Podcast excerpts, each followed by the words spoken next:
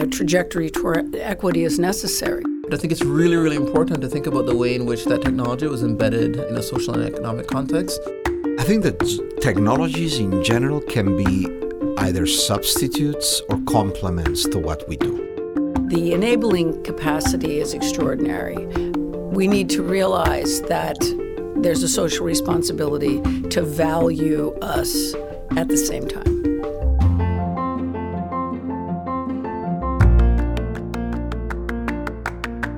Welcome back to the Planning Ideas that Matter podcast, a show that delves into how the rapidly changing fields of new technologies and big data are impacting the academic and professional discipline of urban planning. I'm Takeo Kouapara. And I'm Dave Leshansky.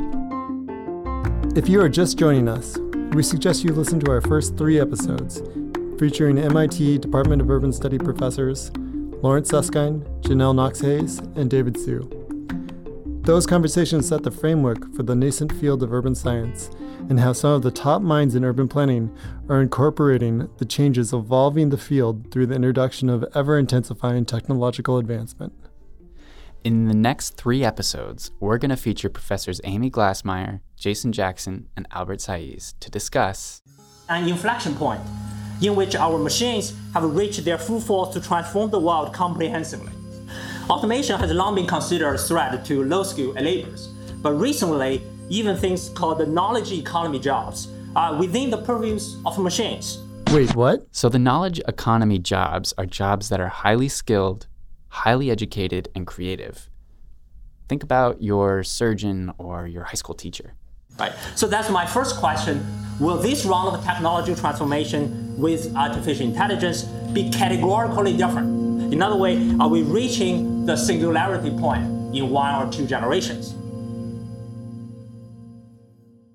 So that leaves so many questions. Is planning with robots a turning point in the coevolution of technological revolutions? What about human labor adaptation? Will the artificial intelligence revolution be unique?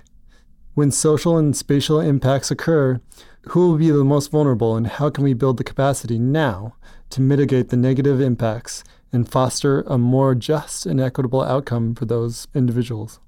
I'm on the edge of my seat. Let's jump into our first interview with Amy Glasmeier.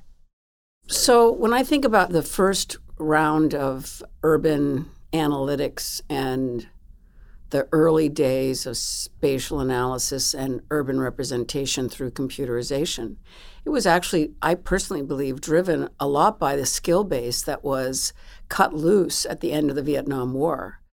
Just to clarify, urban analytics is the study of people creating, applying, and using information and communication technology and data in the context of cities and urban environments. It started to emerge in the academic literature in the 1980s and is in many ways similar to the concept of urban science.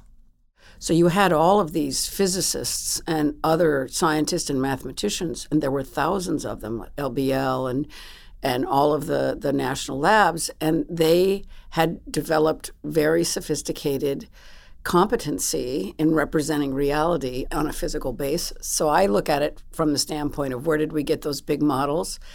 They came about partly because we believed once we started to understand the numerical power of computers that we could actually model human behavior. In terms of the actual models themselves, they were caricatures of human behavior. So is Amy saying that we don't yet have the skills to model humans? That we can't yet accurately understand how to manipulate space and context to allow those models to thrive? Yes, exactly. Amy is highlighting how we have to be cognizant that these models are abstractions of people, not digital mere reflections.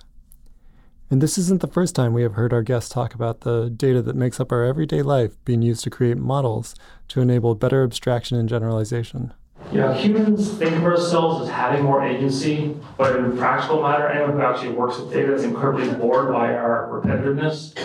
One of my colleagues just says he tracked his own data and his own movements, and he realized that looking at his own data was just the process of rinse, lather, and repeat every single day. He went home to work, to home to work, and deviated like 1% of the time. Ah, so we might know the route you take to work, what coffee shops you like to visit, and maybe what you order on a day-to-day basis. But all that information doesn't accurately tell us why you take that route or what's important about that coffee shop. There are patterns to one's everyday experience, but there are so many episodic interruptions that turn us left when we were going to go right, or cause us to engage with others or even think differently. And I think there's going to be a long time before we're capable of really modeling human behavior. So is there a use in the broader policy world or in the planning field for these kind of, as long as we understand them as loose characterizations or generalizations, is there a use for them? Oh, absolutely. I can give you a great example. So there has always been this complaint in Congress that that women, poor women with children, don't take jobs or they don't stay consistently employed. And there was a study done by a couple of academics at Penn State that actually did time diaries and individual household visits with single female-headed households. And they tracked their movement across time and space over a period of time. And it was so obvious that there was no way that a woman could manage children and a job and a house without there being a constant prospect that there'd be a rupture in the pattern that would have the whole thing fall apart. So when they went to Congress to present this, the Congress completely understood it. And they said, well, of course, if she has a sick kid and she works over there and the doctor's over here and the childcare's over here, she's never going to get to work on time. So almost this is saying that these models can be used especially for the people that are most at risk in our society to represent the data that we have otherwise a very difficult way of kind of humanizing their experience. And what I would also say is public policy is about the complex problem of distributing scarce resources. If you look at the automobile industry of the 1960s and 70s, even though we had moving assembly lines, people were still doing terribly effort-filled, painful, body-breaking types of work. And the industry, which it was at that time at 1.25% in all of its linkages of the national economy, you had a situation where it was a bunch of fragmented little shops and some big facilities. So in those fragmented shops, you had people that were literally using drill presses and grinders that had been in existence for decades. The ability to automate things which were repetitive, heavy, dangerous, dull, and dirty, I think has been a tremendous step forward.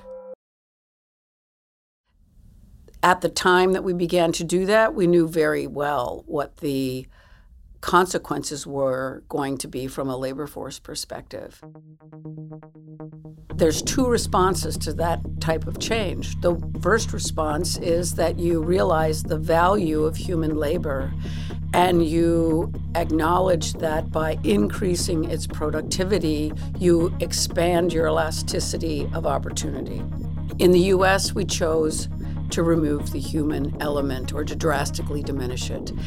And we also chose to assume that the individual absorbed the responsibility of the transition. And today, that's where we find ourselves. So humans are valued less because robots do work better? Are people being paranoid when they envision a future where we're all replaced by robots?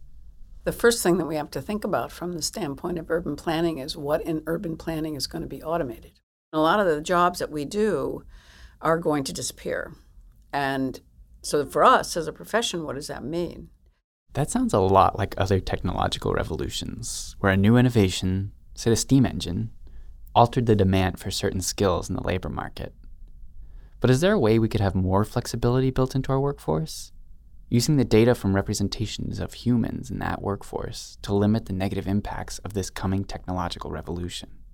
All facets of work are being examined for the potential to increase productivity and reduce costs by implementing some sort of technology, whether it's automation, artificial intelligence, or machine learning.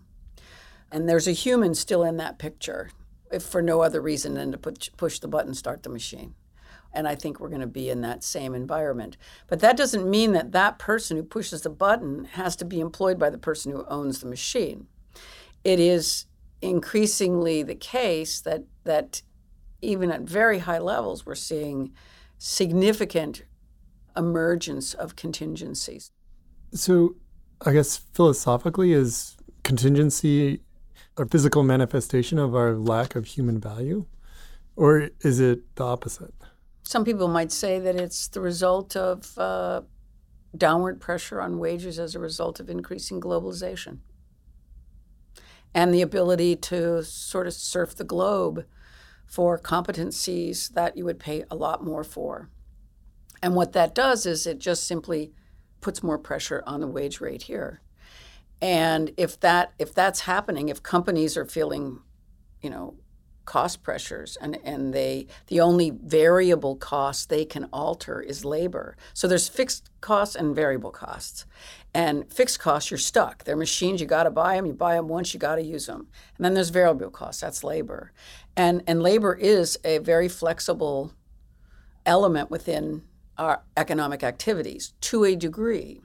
Then there's what we call quasi-fixed factor, which is labor that has value that is particular to an organization that, should it disappear, that organization couldn't function as well.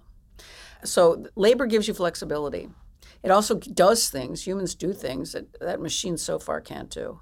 But as we move toward trying to make machines do what humans do, we are altering the understanding of our relationship between goods and services production and the actual human remuneration associated with that.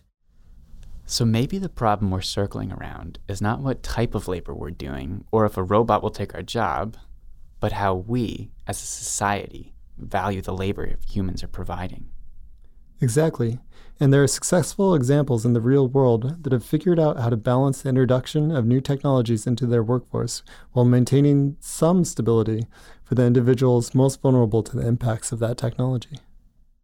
And there's a lot of evidence for doing this and being successful. You can look at Norway, Sweden, Finland. These were countries that at the end of the Second World War, they were in the state of becoming. They were not global center points where the flows of knowledge and product creation was really taking place.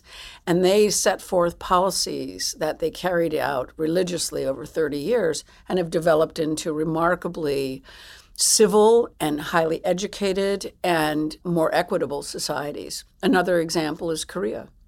What was Korea in 1950? Mostly an agricultural country that had formerly been a colony of Japan where food was grown for the Japanese.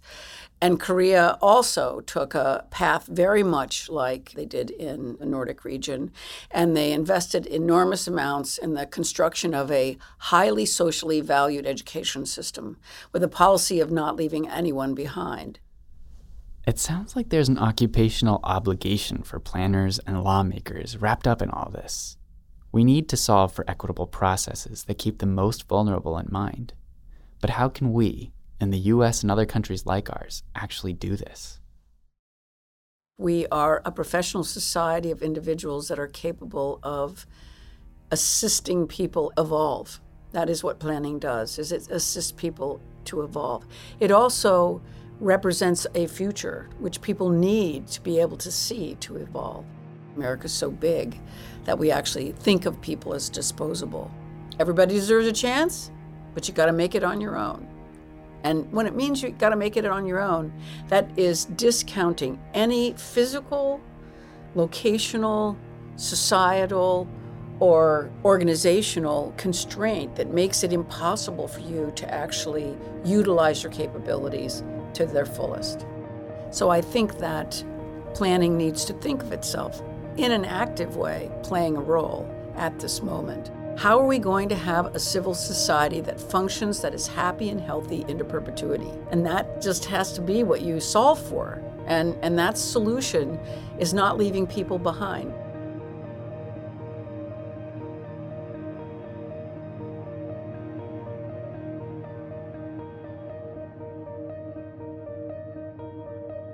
Thank you so much for listening to this episode of the Planning Ideas That Matter podcast. We would like to thank the Department of Urban Studies and Planning and our guest, Amy Glasmeier, for joining us today. And thanks to all of you for listening. Tune into our next episode where we'll be speaking with Jason Jackson and continue our conversation about robots and planning.